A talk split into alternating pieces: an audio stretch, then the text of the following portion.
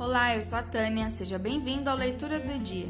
E o texto escolhido para hoje foi Marcos 14, do verso 3 ao 9. Jesus ungido em Betânia.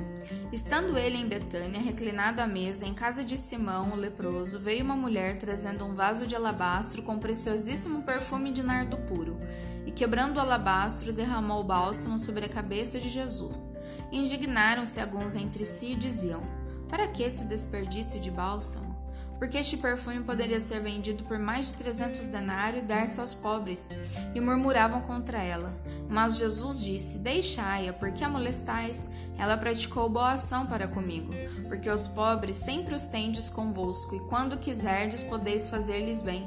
Mas a mim nem sempre me tendes. Ela fez o que pôde, antecipou-se a ungir-me para a sepultura. Em verdade vos digo: onde for pregado em todo o mundo o evangelho, será também contado o que ela fez para a memória sua. Que o seu dia seja incrível, que Deus abençoe a você e a mim. Até a próxima.